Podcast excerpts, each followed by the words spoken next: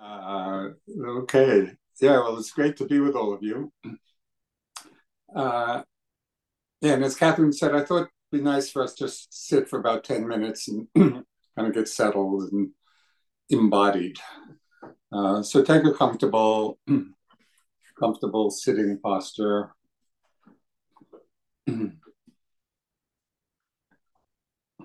Maybe take a few deep breaths just as a way of really settling into the body.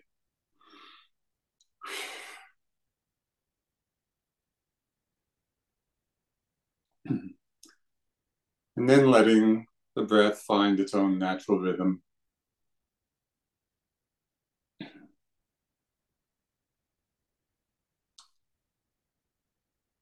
Remember that it's not a breathing exercise, it's an exercise in awareness. So we can allow the breath to come and go exactly in its own time, in its own rhythm, in its own changes. It's just to feel the sensations of each breath as it comes in and as it goes out. Really simple.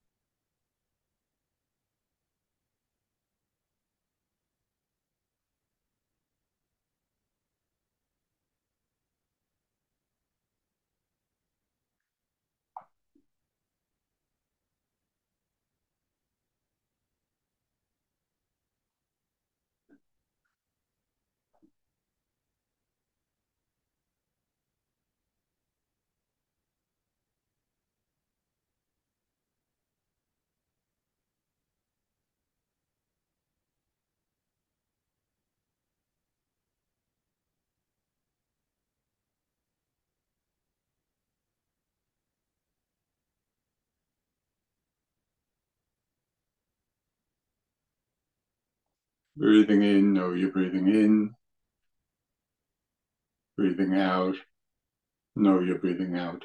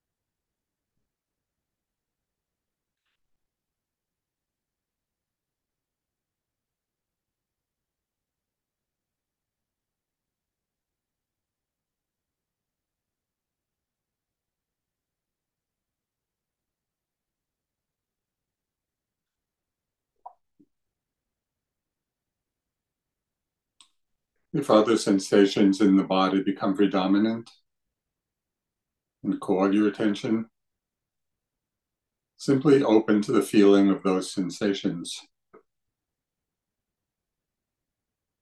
Feeling them, noticing how they change.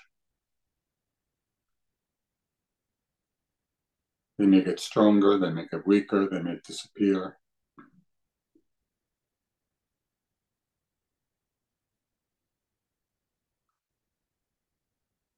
When nothing else is particularly predominant, we come back to the feeling of the breath.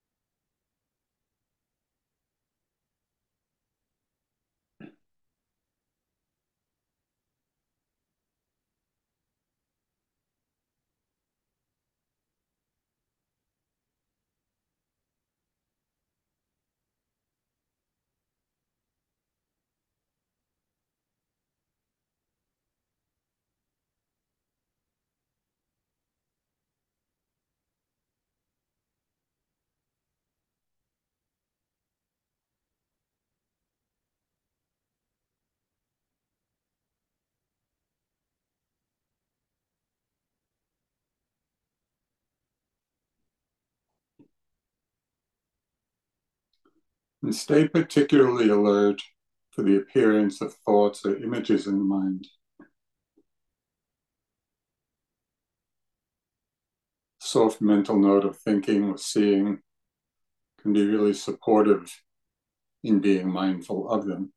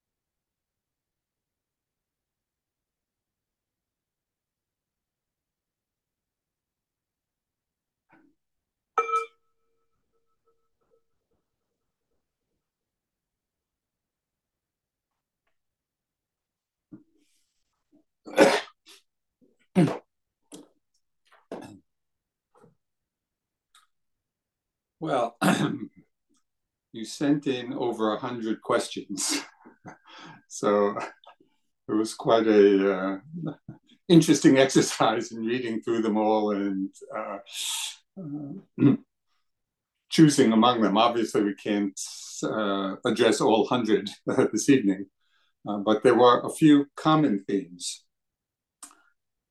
Um, so I'll just begin and I'll read I'll read some of the questions and then offer a hopefully helpful response. The one area where I clearly falter, I would say really struggle, is in my ability to sustain a meditation practice. In the beginning, I really worked hard on it, but over time, it has been the hardest thing for me. So the question would be if you could say only one thing that could plant firmly in me the seed of my meditation practice 2.0, what would it be? And then how to reestablish my commitment to regular daily practice. At the present time, I am only practicing in a sporadic way. That is when it comes to mind while I'm doing another activity, such as sitting and listening to a program related to meditation. and lastly, why is it so hard to make to make time to meditate when I know I want to do it?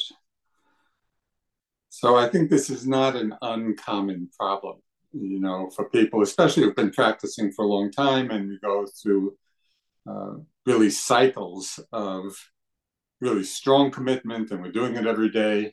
And then maybe that begins to fall away and we find it hard to get reestablished. So, in my experience, the challenge is not in the sitting itself.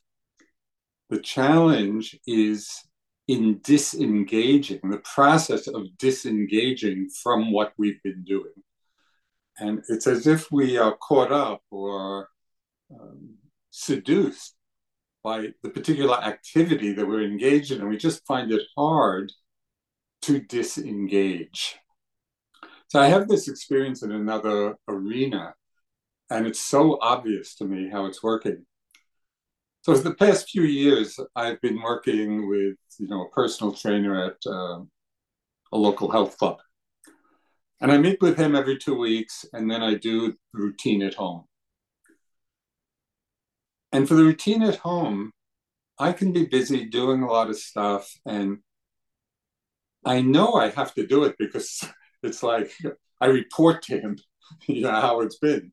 So there's that accountability. But it's so hard to sometimes break myself away from what I'm doing to go do the training exercises. What's amazing though as soon as I do it and as soon as I begin, I enjoy it and I'm glad that I'm doing it. So, why there's that hump to get over in terms of going from one activity to doing something we want to do, we know is helpful, and yet it feels like there's this little obstacle. So, a couple of suggestions uh, with regard to sitting that if you find yourself in this situation, you know, where you, you have the aspiration to for daily practice, but you find you're just not doing it. What I would suggest is making the commitment to at least sit for five minutes a day. Is there anyone who could not do that? I think anybody could make that commitment and actually do it. You know, if you go through the whole day and you haven't done it before you get into bed at night, sit for five minutes.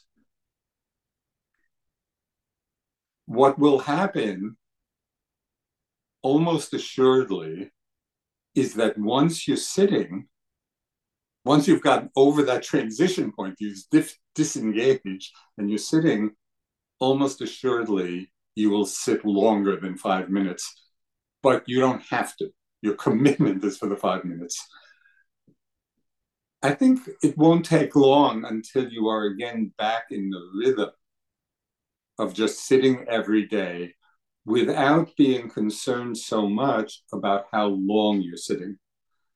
At least to begin with, at least as you're establishing the habit again of a daily practice.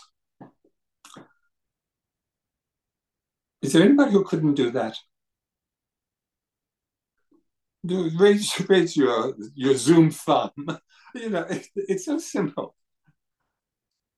However, you have to make the commitment, even though it's a minimal one.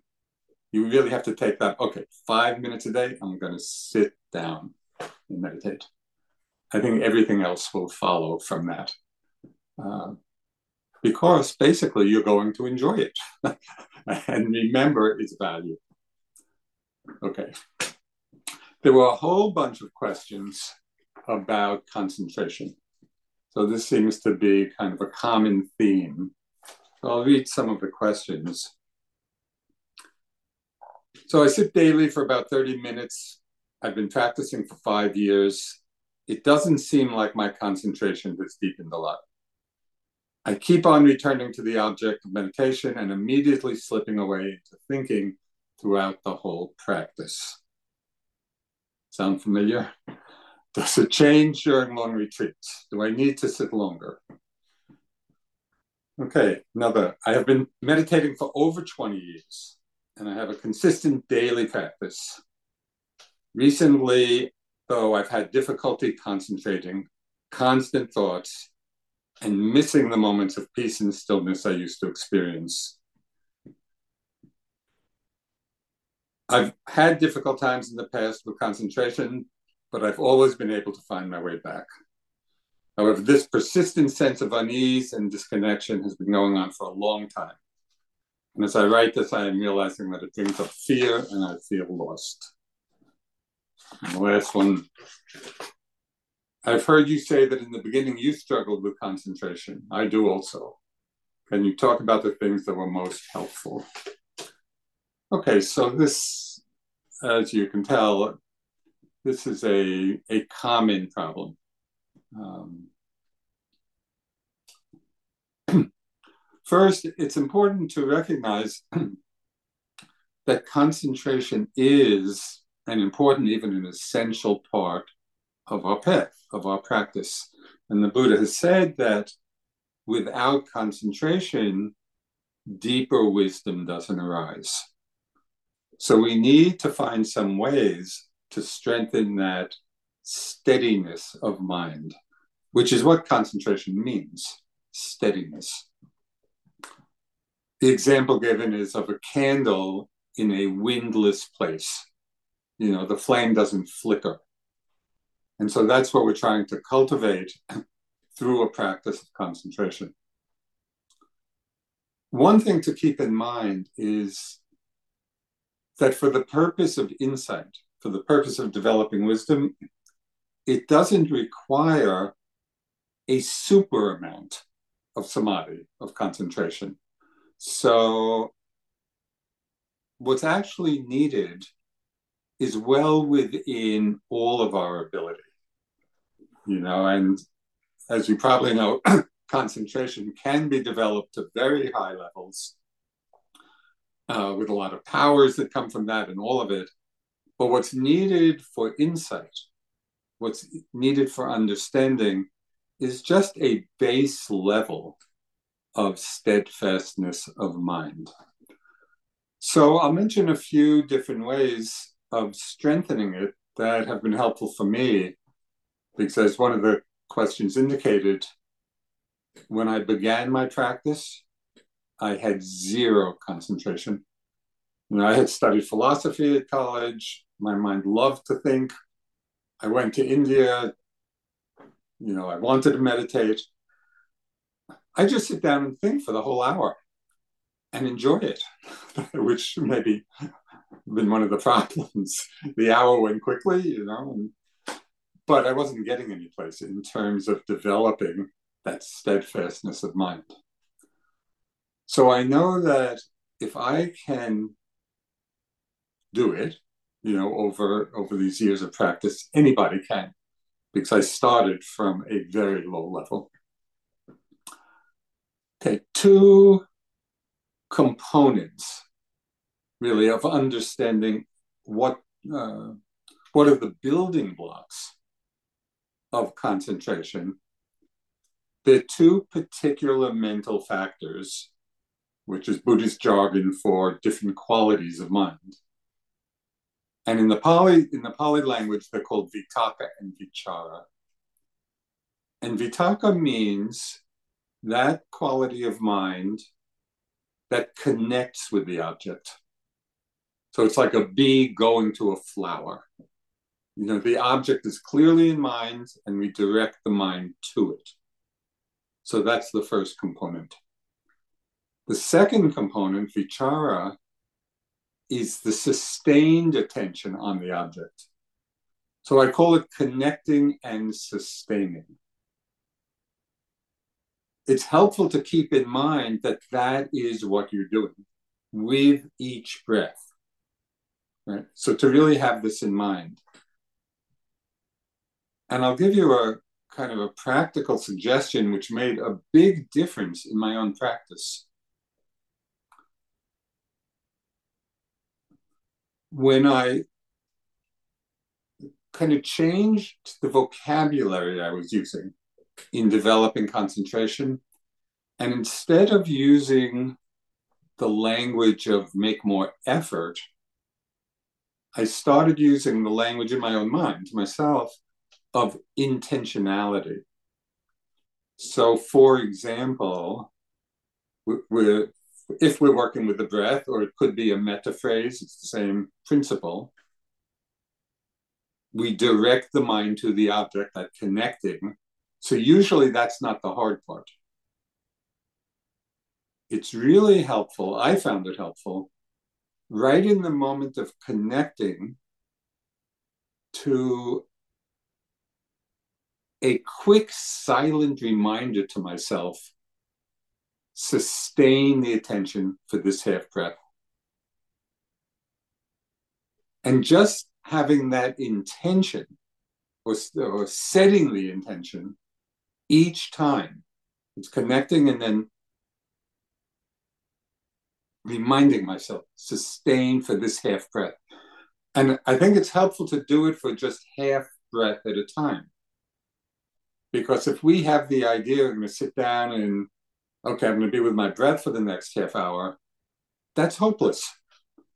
But if we have the intention, okay, be with the breath for just the in breath, for just the rising, then connect for the out breath or falling movement, and then arousing the intention to sustain.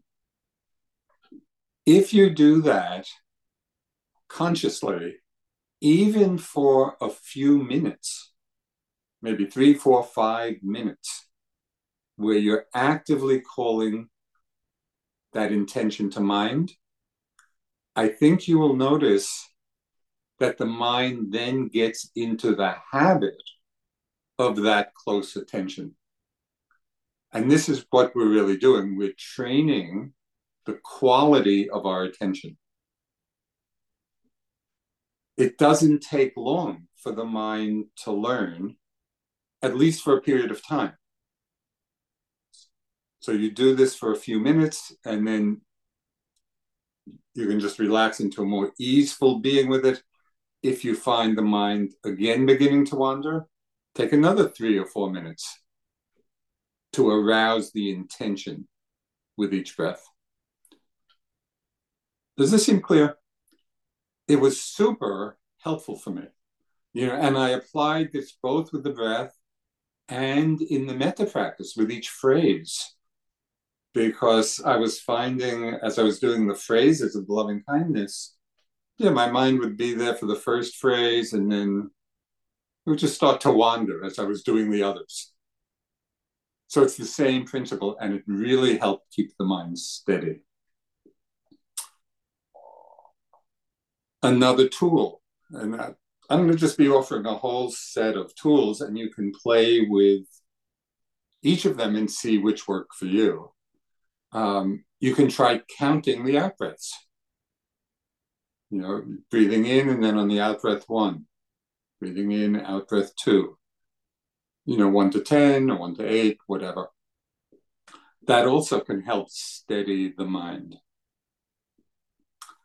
Something which I've discovered quite recently in terms of strengthening the concentration. And it was suggested by this American monk who I don't know, but I heard, I think I heard a talk or something. His name is Vimalasiri. He emphasized a lot with each breath, softening the eyes. And so, in, in the way he teaches it, it's it's almost like a rhythm of in out softening, in out softening. whether you do it that way or not, but just to give some attention to softening, relaxing the eyes. Because what I and many others have noticed is that even though when we're sitting with our eyes closed, they do not have a function really in the process of being aware. Still, out of habit, our eyes are very engaged. You know, and even with eyes closed, we can feel them going in the direction of wherever we're attending. And so often we're carrying a lot of tension in the eyes. What I noticed as I began practicing this in a pretty uh, regular way, to soften the eyes, soften throughout throughout the sitting, I realized that the unnoticed tension in the eyes, even as I was watching the breath, was calling my attention really unconsciously and distracting myself from the breath. You know, so it's that tension there that actually weakens the power of our steadiness.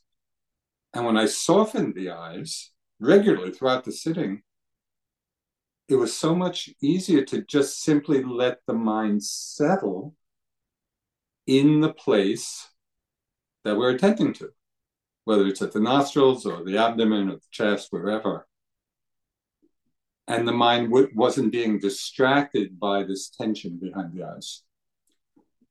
Again, it seems like a very simple thing, but it, it made a big difference. I, I was surprised. Another little trick. In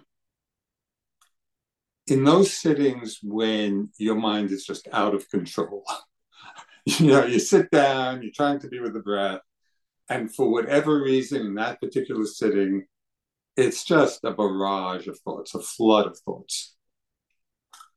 What uh, what I found really helpful, actually somewhat miraculous, is that if I sat, and interestingly, this is this is almost in contrast to what I just said about softening the eyes. So I would sit and keep the eyes open a slit. Right? So I'd be sitting, feeling the breath, eyes open just a slit. And it was amazing to me that that cut through a lot of the wandering mind. And it does it for two reasons. One is because it's such an unnatural way of holding the eyes, you know, just open, just the slightest amount, just a slit. The very unnaturalness of it keeps our attention there.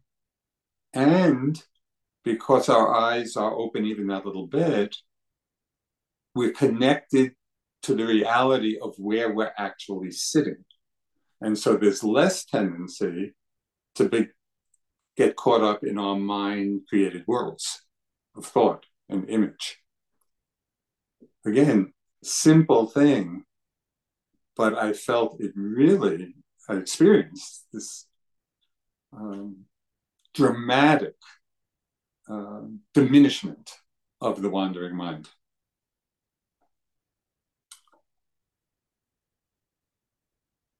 Okay, I think that's uh, So these are questions also related to the sitting practice.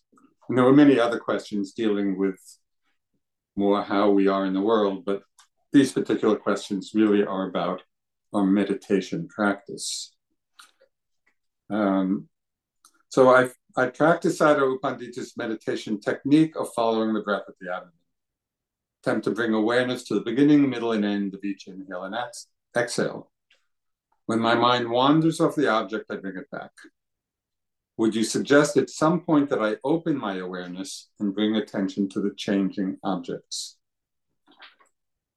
Do you think at some point it's important to focus on concentration, samatha meditation, as well as vipassana? I've been meditating regularly for 12 years. Having done many types of meditation, I have a primary interest in concentration. Recently, I felt I had done enough concentration, but now that my practice no longer has a clear, simple goal, I have lost my motivation. And so the question goes on a little bit. So this points to just um, an important rhythm in practice to understand. And that is both within a single sitting, but also as we look over a longer period of time, longer times of meditation, it's how we practice interweaving a directed awareness on a particular object, like the breath, or a more open, choiceless awareness. And concentration actually can develop in both ways because concentration comes from steadiness on a fixed object, but it also comes and develops from a concentration or steadiness on changing objects. And so that's called momentary concentration. And if we are mindful of changing objects steadily, that itself builds steadiness and concentration of mind. So we want to find an intuitive balance and I think you'll begin to, if you if you keep this in mind, these two ways, a directed awareness or a choiceless awareness, you know, and you hold you hold uh, that frame in mind. I think over time you are going to be able to intuit as you're sitting. Okay, right now, which is most important? So, for example, you sit down and you you're feeling the breath. So it's a really directed awareness on the breath. And after some time, it may be that the mind feels really quite steady on it. You could either continue just doing it and strengthen the fixed object concentration, or at that time, and again, I would trust your intuition and just explore for yourself. At that time, open it up to a more choiceless awareness, being aware of whatever arises different sensations in the body, thoughts, sounds, emotions, images. And so then you've segued into this momentary concentration.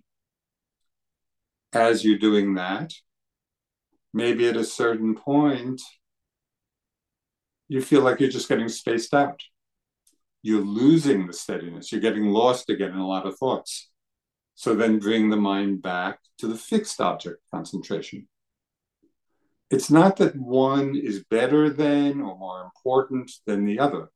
They're just two different approaches, and we need to interweave them in our practice. This can also be done over longer periods of time. So, for example, you know, I've been practicing many years now, and there are times when I've just settled in with a strong momentum into an open, choiceless awareness. And so I'm just sitting, and every sitting, that's what I'm doing, and it seems to be going pretty well. At other times, and I'm doing this actually right now in my practice and have for the last few months, for whatever reason, the thought came, oh, I think I want to deepen the fixed object concentration, deepen the samadhi in that way.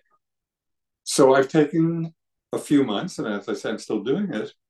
Okay, for this period of time, I'm just doing meditation on the breath. So, especially for those of you who are, you know, practiced a while and have have a little more experience in it, you can really get a sense of okay, what will be most valuable for you in any particular sitting or over longer periods of time. Um, you know, and so one of the images that I use to kind of hold all of these suggestions is really what we're developing is a toolbox of different skillful means. You know, and as you practice, and especially over many years, you know, we just learn if, if we're paying attention to what works for us, uh, we learn how to use the different tools at different times. So I would encourage you in your exploration of developing concentration and insight, just begin to explore these different ways in a really mindful way. You know, so you get familiar with which tool to use, which method, uh, strategy to use at any particular time. Uh, they're both helpful and they both serve to strengthen the mindfulness, strengthen the concentration. Okay, this, this is the section on the meditation practice itself.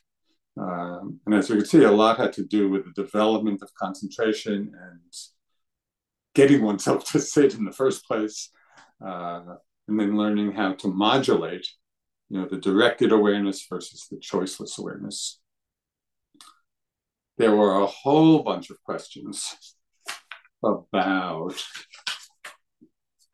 how our practice can help us navigate the many challenges facing us in the world. So I'll just read a few of the questions. I am experiencing overwhelming grief. I wake up and simply feel enormous grief for, grief for everything I see and feel around me the enormous litany, to name a few, from climate change, abounding unlivable pro- poverty, patriarchal governments all over the world destroying civilizations, wars unending, with annihilation now on agendas. That's just the broad strokes. Advice would be greatly be appreciated to be able to somehow be with the enormity of it all. I think we can all relate to that. Someone else wrote in How do you suggest I maintain equanimity in the face of almost daily news of damage to the earth that is causing so much suffering to Earth's creatures? Is it sufficient to focus on advancing my personal path of liberation while the earth burns around me? What course of action would you recommend at this time in our history? The last one but there were, there were many in this vein. The burning question of this mind since May was Is it possible to have too much equanimity? Over the course of the past several months, what I realized was that my question isn't about whether I whether or not I can be too equanimous, but how do I address issues that no longer cause me to be reactive, but still have consequences that will affect me? This is interesting. It's sometimes strange navigating the world without the anger that consumed me for 50 plus years. Okay, this is, I think these are really powerful questions. You know, given what's going on in the world, it's, it can be overwhelming, you know, and the intensity of the news cycle, 24 7 news that's bombarding us you know, all the time, uh, it's really hard to know how to hold it, or even if it's possible to hold it. So the question is how to find balance with all this. I think we're all experiencing it to some extent or another. So there are two key elements, I think, that enhance our ability to hold what's going on, the magnitude, you know, of the dukkha, of the suffering, you know, that's going on in the world, to hold it all without getting overwhelmed. And the two key elements are equanimity and compassion. What's interesting to me is that most people, I think, get inspired by the thought of compassion, the feeling of compassion. You know, it's kind of an it's a word that uplifts us, and we all, I think, mostly resonate with wanting to be compassionate. Equanimity doesn't have quite the same PR. You know, even in even in you know the worldly news, we can hear you know stories of compassion and they inspire us. But how often do we read about equanimity in the news? Probably not that often. It's almost like it's not not even a cultural value. It doesn't come up that much. And yet, equanimity is the foundation for so much. And it, it is the foundation for skillful, compassionate action. It allows us to be with what's going on without drowning in what's going on. So I just want to talk a little bit about the nature of equanimity because I think in our world, hopefully it's talked about a lot on retreats, but probably not as much as compassion. You know, so just describe a little bit what the actual mind state of equanimity is. What characterizes the equanimous mind is the quality of impartiality. That is, seeing things, seeing situations in their totality. So it, it's it can be likened to space that holds everything. You know, space is not partial, holding some things and not others. So the equanimous mind has that quality of openness, of spaciousness, of non reactivity. It's just holding it and seeing what's there without jumping to conclusions right away and without getting caught up maybe in a conditioned reactivity.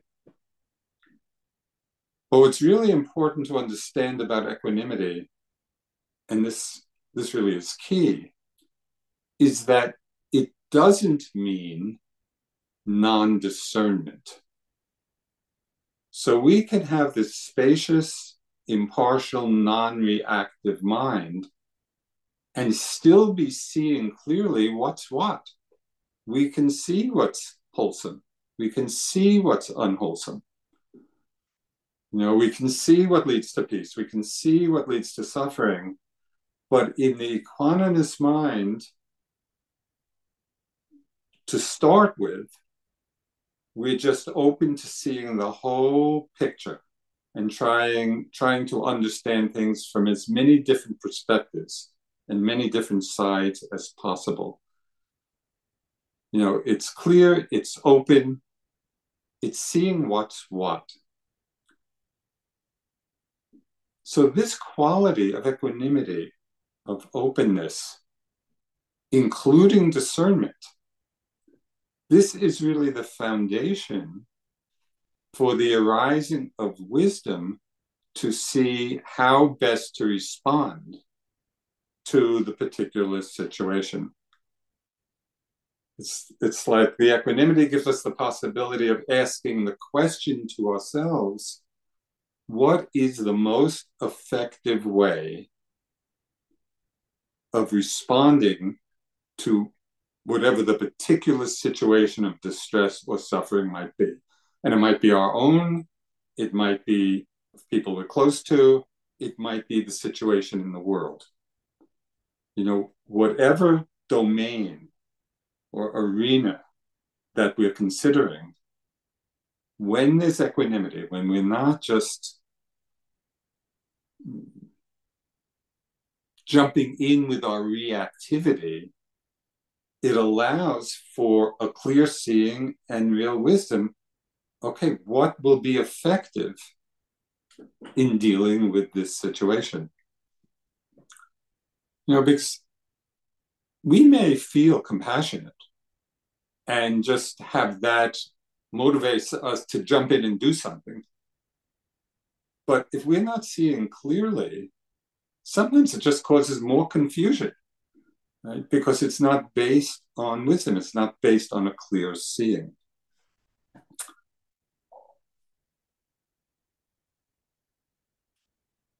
So, how do we find this space of equanimity? This is uh, in excuse me in the midst of you know all of the all of the huge problems that are in the world and maybe in our own lives how do we find equanimity that place of balance of impartiality so there are a few tools and reflections that i've just found really helpful uh, because it's very easy to be thrown off balance by the magnitude of everything that is going on. So, the first reflection, which I think is helpful in every situation, whether those of suffering or not, is remembering that we are not the center of the universe and that we are not in control of most things that are happening. Most things are outside of our control. So, to just have a realistic understanding of that, I'll give you a very mundane example of this, but it could be applied, you know, in much more significant contexts. It's just, you know, sometime recently I was at the airport, plane was delayed for hours. And it was just so interesting to watch people's response. Some people were pretty chilled out, and other people were so reactive, kind of taking it personally and blaming the, you know, the, the, the airline staff but this was a situation completely outside of one's control, delayed for whatever reasons they were delayed. If we don't take it personally, if and we understand that it's outside of control, really easy to just relax back and you know do what we have to do with an even mind. This can get a little trickier when you know, we're facing a really big problem in the world and we want to do something. But the first the first consideration is is this something within some degree of control? Is this an arena in which, in whatever, even a small way, I can have impact? So just to determine that. Because if there isn't, it would be better to address situations where we can have impact. So having this discernment can be really helpful. Another thing that really helps with equanimity is just seeing the bigger picture can help us relax. So I do this in a variety of ways. Uh, and this particular way is is really effective kind of if i'm involved in some kind of personal i don't know you know difficult interaction. Sometimes at night i just go out and look up at the stars. That's all.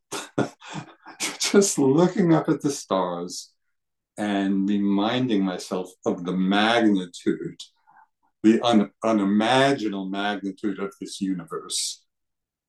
And then I think about my own little life, having this own little difficulty, and just having that larger perspective kind of helps my heart relax. You know, instead of being so bound up in the drama of it all, it just makes more space. And it doesn't mean not addressing it, but it means creating more inner space, more equanimity with which we can deal with it.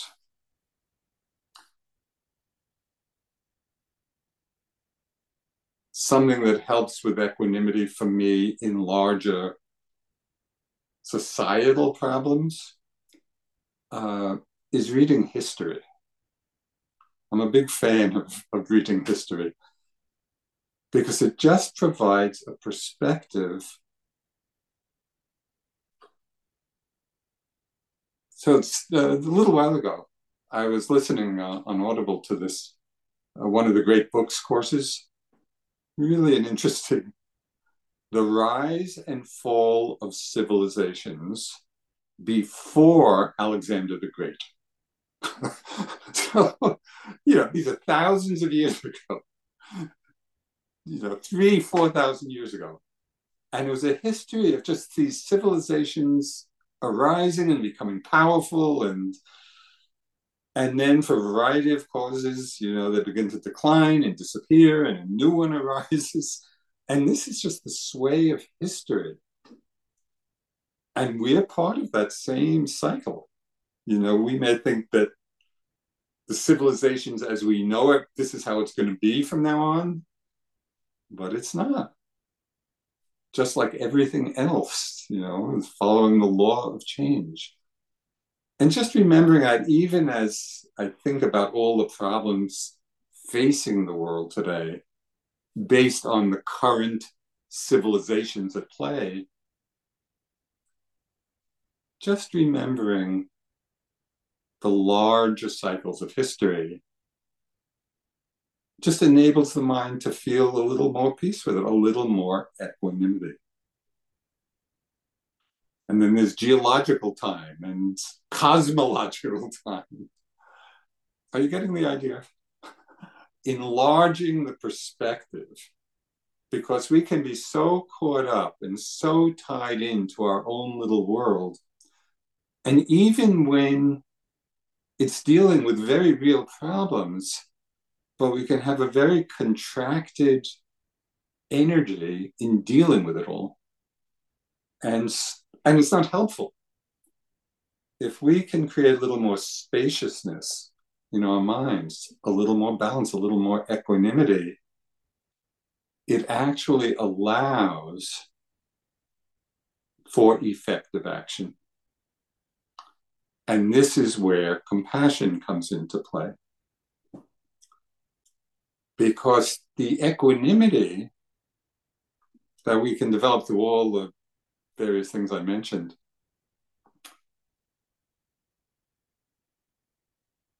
it creates that space and people might think oh well we become so equanimous and so spacious we become indifferent but indifference in Buddhist in Buddhist language is the near enemy of equanimity, meaning it looks like it, but it's very different. Indifference is pulling back. Equanimity is a holding of everything.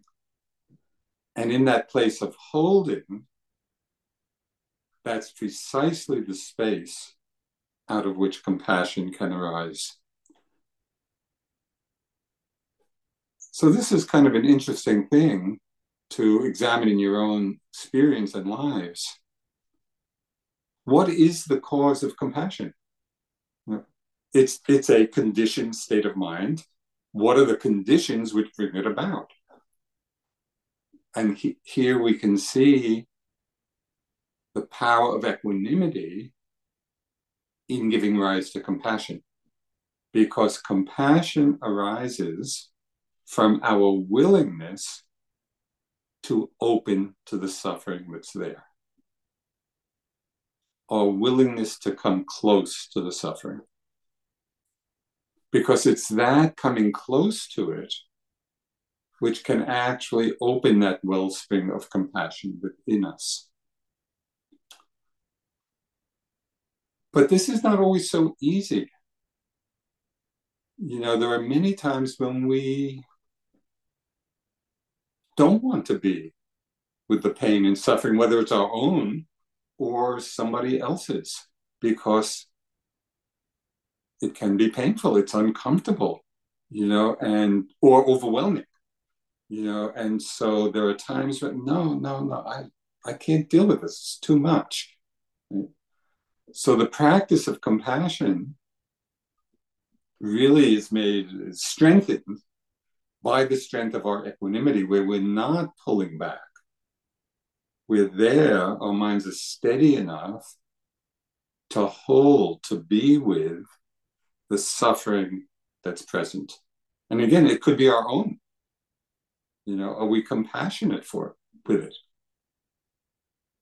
Or do we just want to get rid of it? Do we have a lot of aversion to it?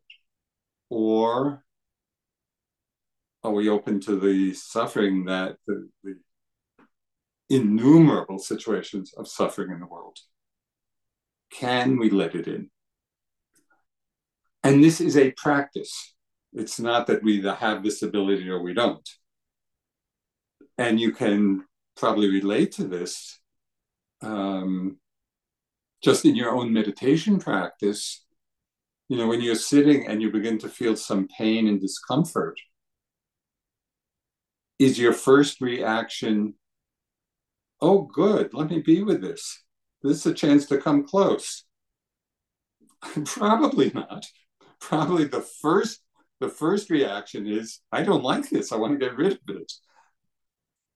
But over time, and in your meditation, in our meditation, we learn, we practice. Oh no, it's okay. It's okay to feel the pain of it.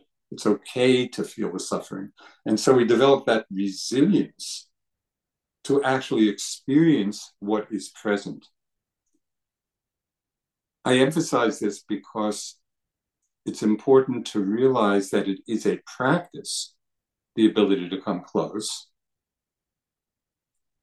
And sometimes it'll be stronger and sometimes not. So we have to be able to uh, be responsive to what our actual state is in the moment.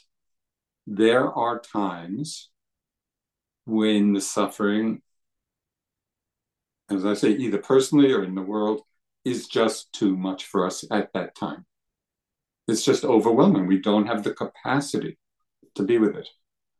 That's the time to back off. There's nothing there's nothing wrong with that. It's an appropriate response when we're off balance, when we don't have the capacity. So we back off, you know, and we attend to other things. We regain a little stability. And then we practice again, moving into it. Okay, can I hold a little bit of it? Do you understand this move of we come close to suffering, it gets too much, we pull back a little bit. We gain a little strength, we come close again. And over time, our ability to hold the suffering in the world becomes really strong. And you know, there are some there are some striking examples of this. You know, someone who comes to mind always in this manifestation of compassion uh, is His Holiness the Dalai Lama. You know, who I mean, the suffering of the people of Tibet and his own and the stories that he endlessly hears, you know, about the atrocities that go on and yet he has this amazing capacity to hold it, to feel it, and to have a compassionate response in whatever way is possible for him in that moment. You know, so I really hold hold him as an example of what's possible, you know, and we can move in that direction.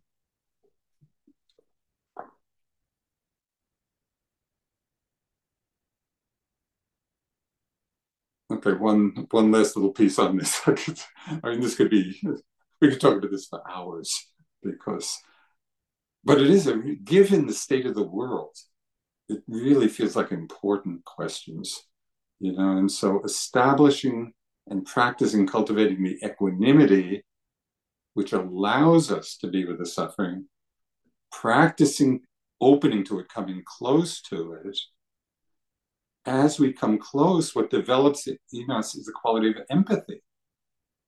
Because we're not shutting ourselves off, we can begin to feel what other people are going through. And the empathy then leads to compassion. And compassion involves the motivation to do something, to act. You know, and this just goes back to what I was saying before. Equanimity is not indifference, it's the foundation for opening so that we can respond and we can take action. And Thich Nhat Hanh had a wonderful phrase. He said, Compassion is a verb.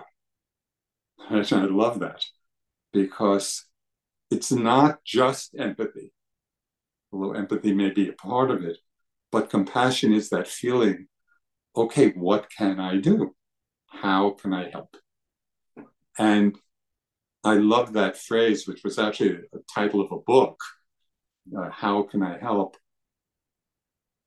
That phrase comes to my mind a lot, you know, as I'm navigating both my own inner life and my relationship, my personal relationships, and my relationship to the world. I feel like it's a mantra of compassion. How can I help? And with equanimity, we have some clear seeing, you know, of what we can do. One last little thing on this.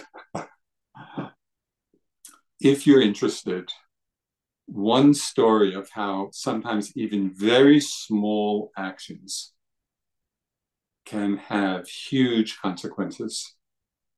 It's a documentary called A Small Act. So you could Google it. You know, I'm sure you I'm sure you can find it. And it's just about a small act undertaken by this middle-aged Swedish woman that rippled out in the most amazing ways. Uh, and it was really inspiring to me because it shows that even small acts of compassion can have really big consequences. Okay, there's a lot on this, but I, uh, I was really moved by these questions because they just are so meaningful in these times. How do we deal in a dharmic way with the magnitude of what's going on. Okay, the next one.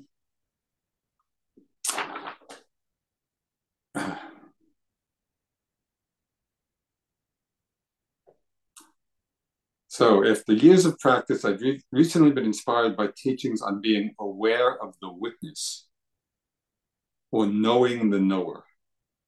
Can you give meditation instruction for transitioning from knowing the breath to knowing the knower? And any words of advice on holding this object of meditation? I feel I can experience it for a moment at a time when renunciation is easy and strong. But surprisingly, even the pleasure of meditation moves me off of it. So, uh, knowing the knower. There's been a lot, I, mean, in recent years, especially a lot of teachers, also within the Vipassana tradition, you know, are emphasizing things like resting in awareness, you know, or knowing the knower. Um, so I just like to clarify and maybe make a few suggestions. First, to clarify a couple of the concepts because it's not really knowing the knower or knowing the witness. Rather, it's knowing the knowing or knowing the witnessing. Because as soon as we use the language of knower or witness, we are right in that vocabulary reinforcing the sense of self, the sense of someone there who is knowing, who is witnessing.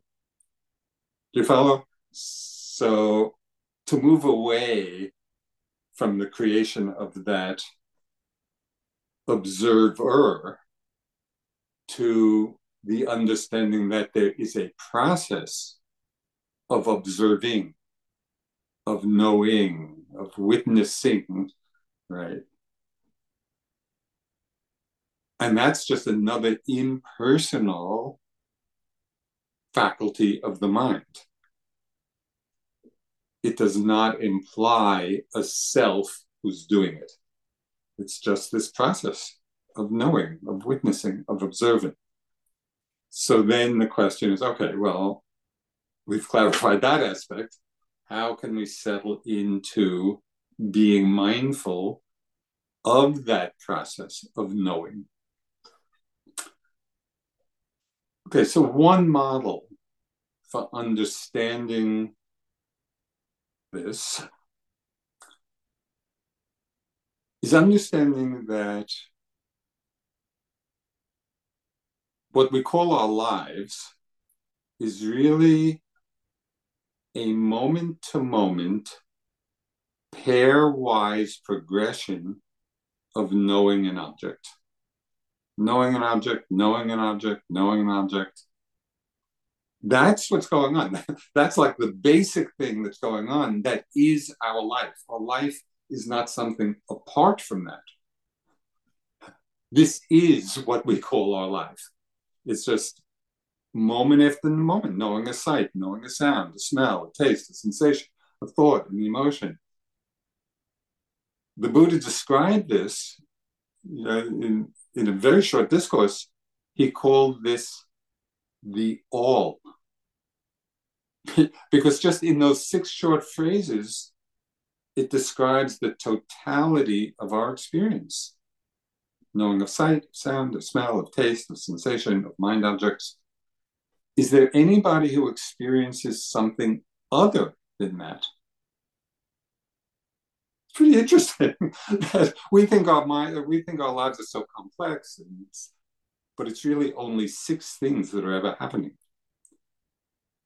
So sometimes I'd like to think of it as our life is like a six piece chamber orchestra and our life is the music that it's playing you know and it's just in different combinations and you know and of course mind object can cover a lot of thoughts and feelings and emotions you know all the sensations of the body but it's just these six things okay so what's really happening moment after moment knowing an object, knowing an object, knowing an object. And it would be interesting in your practice to see if you can hone in on this because it simplifies things amazingly. this is just a little sidebar. And mostly, you know, smells and tastes, except in certain circumstances, are not predominant.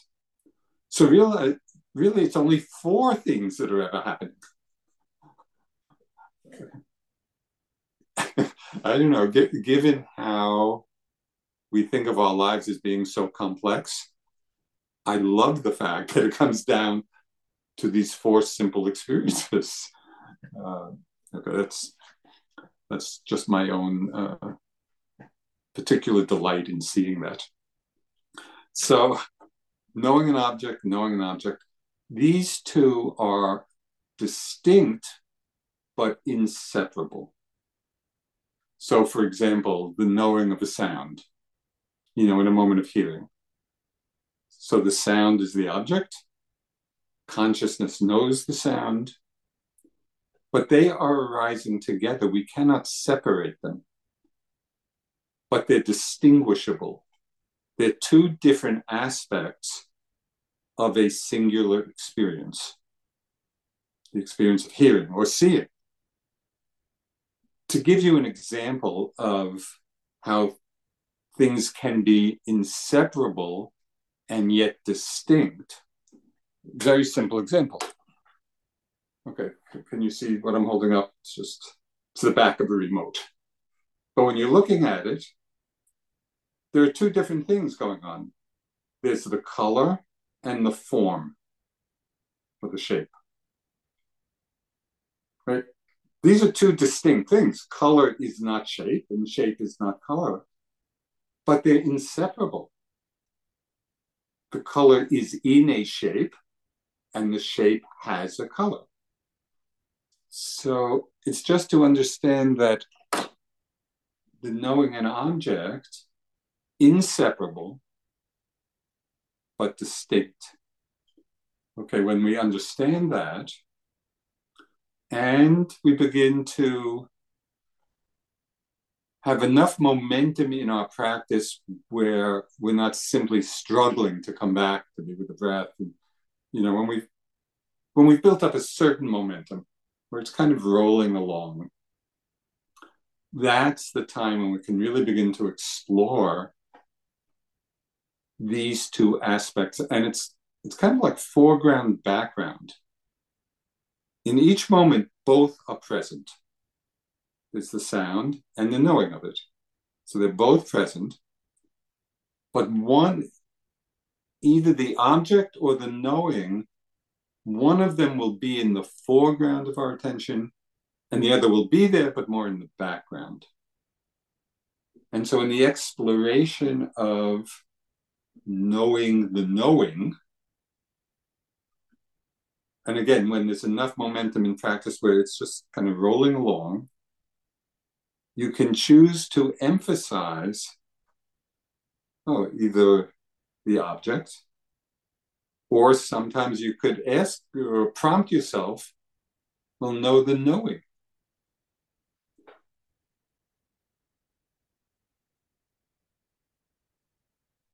It's very interesting to do this and also to understand that generally the object will be more predominant because it's more tangible. The knowing aspect of the mind is immaterial. It's, it's not a material phenomenon. So it's much more subtle.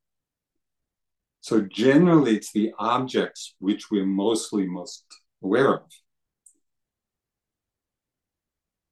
But what's interesting, and this is right out of the classical texts, it says that through our practice, as the object becomes clearer, the consciousness knowing the object becomes clearer. And I found this to be true in my practice. You know, so as it deepened and the steadiness was there and the mindfulness was there more and more effortlessly, and the object got so clear, it's as if that clarity opened up the mindfulness of the knowing aspect. Are we still together? I mean, this is getting into more subtle aspects of the practice, but it's really interesting. Okay, another way to um, tune into the knowing. And I've talked about this a lot over the years. So many of you probably heard me say this a million times, but it really changed my practice. And that is reframing my languaging of what I was doing in the passive voice. You know, and normally we language things in the active voice. You know, I'm hearing or I'm seeing or I'm seeing a sound, I'm seeing a sight or I'm hearing a sound. Passive voice is a sound being known,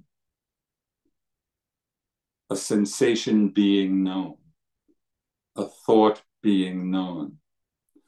So I first kind of really stumbled upon this in the walking practice because that was really easy to do that. The, the sensations of the walking were so tangible, you know, and effortless. You know, just walking, feeling the sensations of the movement. And I started, oh, sensations being known. And the power of that passive voice is it takes the subject out of it.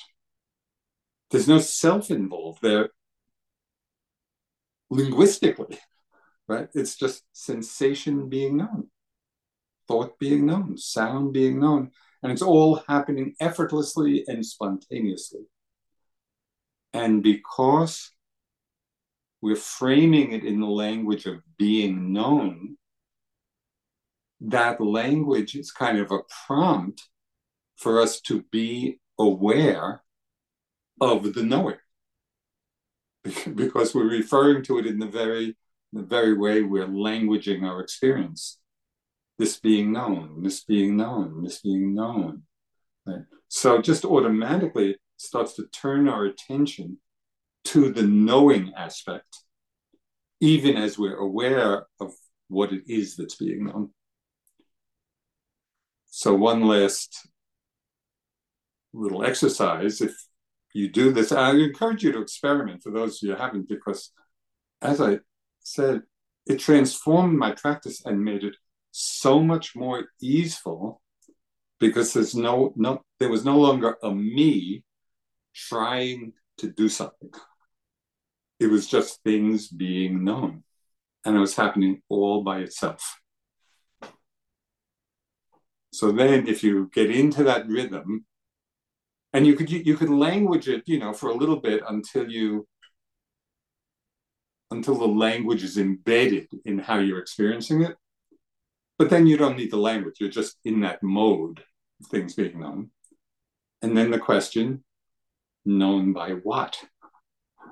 So this really directs the attention to an investigation of the nature of awareness, the nature of knowing. Um, so this is just another way of dropping into this. Somebody just texted that they couldn't hear me well. Is others having that problem, or can you hear okay? Okay. Um, yeah. So I, that was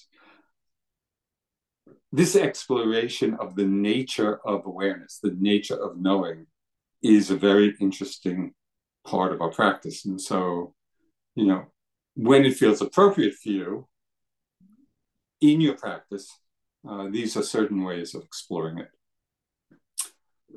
Okay, there's some time now. Just, you know, if you have some live questions, uh, Catherine is going to uh, read some to me, or you could you could type some into the Q and A uh, tab on the Zoom. Yeah, so like Joseph said, the Q&A, um, you can type in your question in the Q&A um, button on the bottom of your Zoom screen, and I will read them aloud. Um, so the first question comes in, thank you for joining the LEAP program at Spirit Rock with Sally in June. We are practicing being awareness. What methods do you use to be aware of awareness? I'm finding this difficult?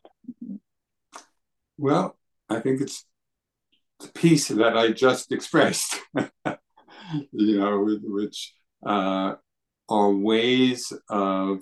So I was using the term knowing rather than awareness, uh, but it's the same. The same. Even though in a philosophical discussion we could get into are they the same thing? Are they different? you know, how are we using the term awareness, but for the purpose of experiencing, you know, what Guy and Sally are talking about, or what I just mentioned, everything I said about becoming mindful of the knowing, it's exactly the same thing as becoming mindful of the awareness, becoming aware of the awareness. So I would just apply, you know, those various suggestions which I just made uh, to that. Um, uh, Thank you. Yeah, maybe just one other prompt that could be used. Um, simple prompt. You know, you're sitting. Remind yourself to know that you're knowing. Because the knowing is there. I mean, it's, it's not something that, you know, we have to it's hiding under a rock. As I say, it's there in every moment, knowing an object, knowing an object. So it's always there. And just a simple prompt, know that you're knowing, will be, will be yeah, it'll be a prompt for directing your attention to that aspect of the process. Thanks, Joseph. The next question comes in and it says, it um, is equanimity the same as letting go? Well, I would say it's the same as letting go of reactivity. Yeah, and, and in some way it does imply um, the mind that is not holding on to any one particular things because it's that quality really of openness Um, yeah, I, that, that's a. I think that's a, a nice, uh, a nice way also of understanding a dimension of equanimity uh, that we're really not holding on to anything at that point. Um, yeah. Thanks. What is the relationship of solitude with meditation? With, with meditation? Yes. Well, I love solitude. or certainly periods of it. You know, our culture is so speedy and so much input, and we are just overwhelmed energetically by it all. So to have periods of solitude is so healing and so restful, even when in the solitude, for example, if we were on a retreat and maybe a, a solitary retreat, a home retreat, or wherever, just the silence and the solitude, even when difficult things may be coming up, it is creating the space for them to come up and out, up and out. We're, we're releasing, you know, so many levels of tension, both physical, emotional, mental. We're giving the space for the release of all that. So I think it's just one of the most beautiful and perhaps misunderstood or undervalued aspects of a life you know and of course some people who are drawn to it in a big way might might go off and live in a cave you know it's, there are stories of these great yogis you know 50 years. But i think for most of us it's not necessarily that but to have periods of silence and solitude is just such a support for our understanding, for clarity, for just finding some inner peace. Um, can you tell I'm giving a plug for it? you know? and and really, it's it, it, it might be challenging, but I think worth considering. You know, each of you have your own life situations and circumstances, so you would need to have to figure out for yourself okay, is there a way where I can build in some periods of this? Maybe it's half a day or a day, you know, or a week or whatever. But I would really encourage you to practice that kind of disengaging just from the busyness of our lives. It's a beautiful thing. In a way, it's a very poetic space. You know, it's just our hearts, our hearts just open and we get so so much more attuned to what's going on. Um, yeah. Go for Thank it. you. Where does gratitude fit in um, with the Brahma Viharas? Um, well, um, I mean, I think it's it, it could be seen as a quality of metta, you know, of the loving kindness, uh, but in a way, it has its own special quality, and Sayadaw Pandita once said that gratitude is one of the most beautiful and rare qualities in the world. you know, because all of us have so much to be grateful for in our lives. Um, even when there are difficulties and challenges, you know, the a basic principle of Buddhist understanding is just the interconnectedness of everything. Uh, no, I think Thich Nhat Hanh really emphasized this a lot. and he used so many examples, but just if you consider the food that you know we eat, and then you try to trace back all the beings involved that allowed food to be in front of us. Innumerable number of beings are part of that. And so when we just understand this and also kind of have an appreciation or gratitude for the obvious blessings in our lives, it's a wonderful, it's a wonderful practice to express it even even to ourselves. So one of the things, for example, that I do, it's just the most simple gratitude practice. It's totally simple. And again, sometimes I'll do what I mentioned, you know, uh, sometimes going out at night and just looking up at the stars and the sky and the immensity of it all. And just spontaneously, I'll have the thought and, and I'll often say it out loud Thank you for the blessings of my life. That's all. You know, and it's not to any particular being or anything. It's just to the universe. Just thank you for the blessings of my life. And it feels so connected and so heart opening. So I think I think it's a really beautiful quality to actually practice, you know, in whatever way, you know, resonates with you. Um, but I wouldn't underestimate the power of it because it's uh, it creates a beautiful heart. You know that particular quality.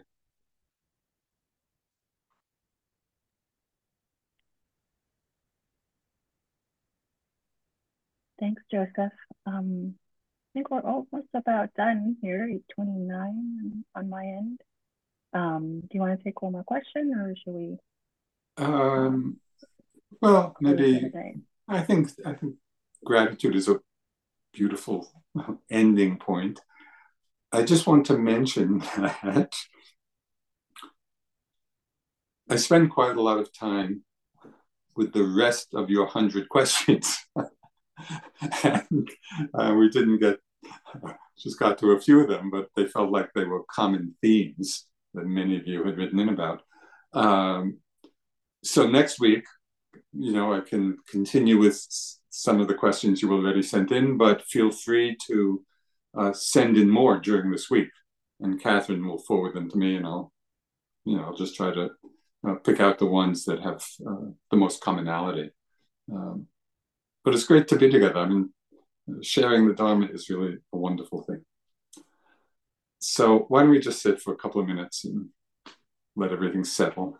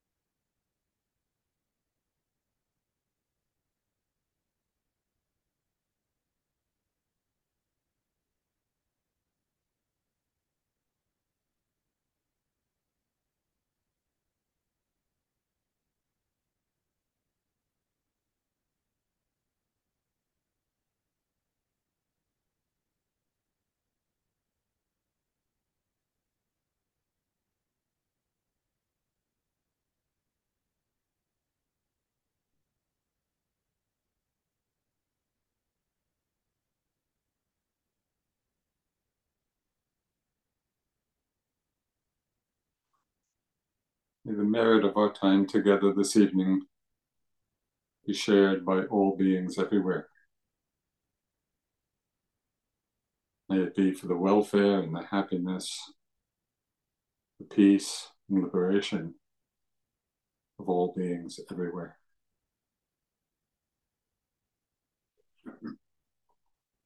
Thank you all for your kind attention.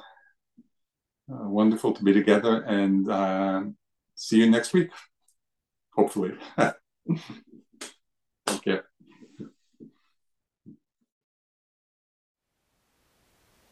Thank you for listening. To learn how you can support the teachers and Dharma Seed, please visit dharmaseed.org slash donate.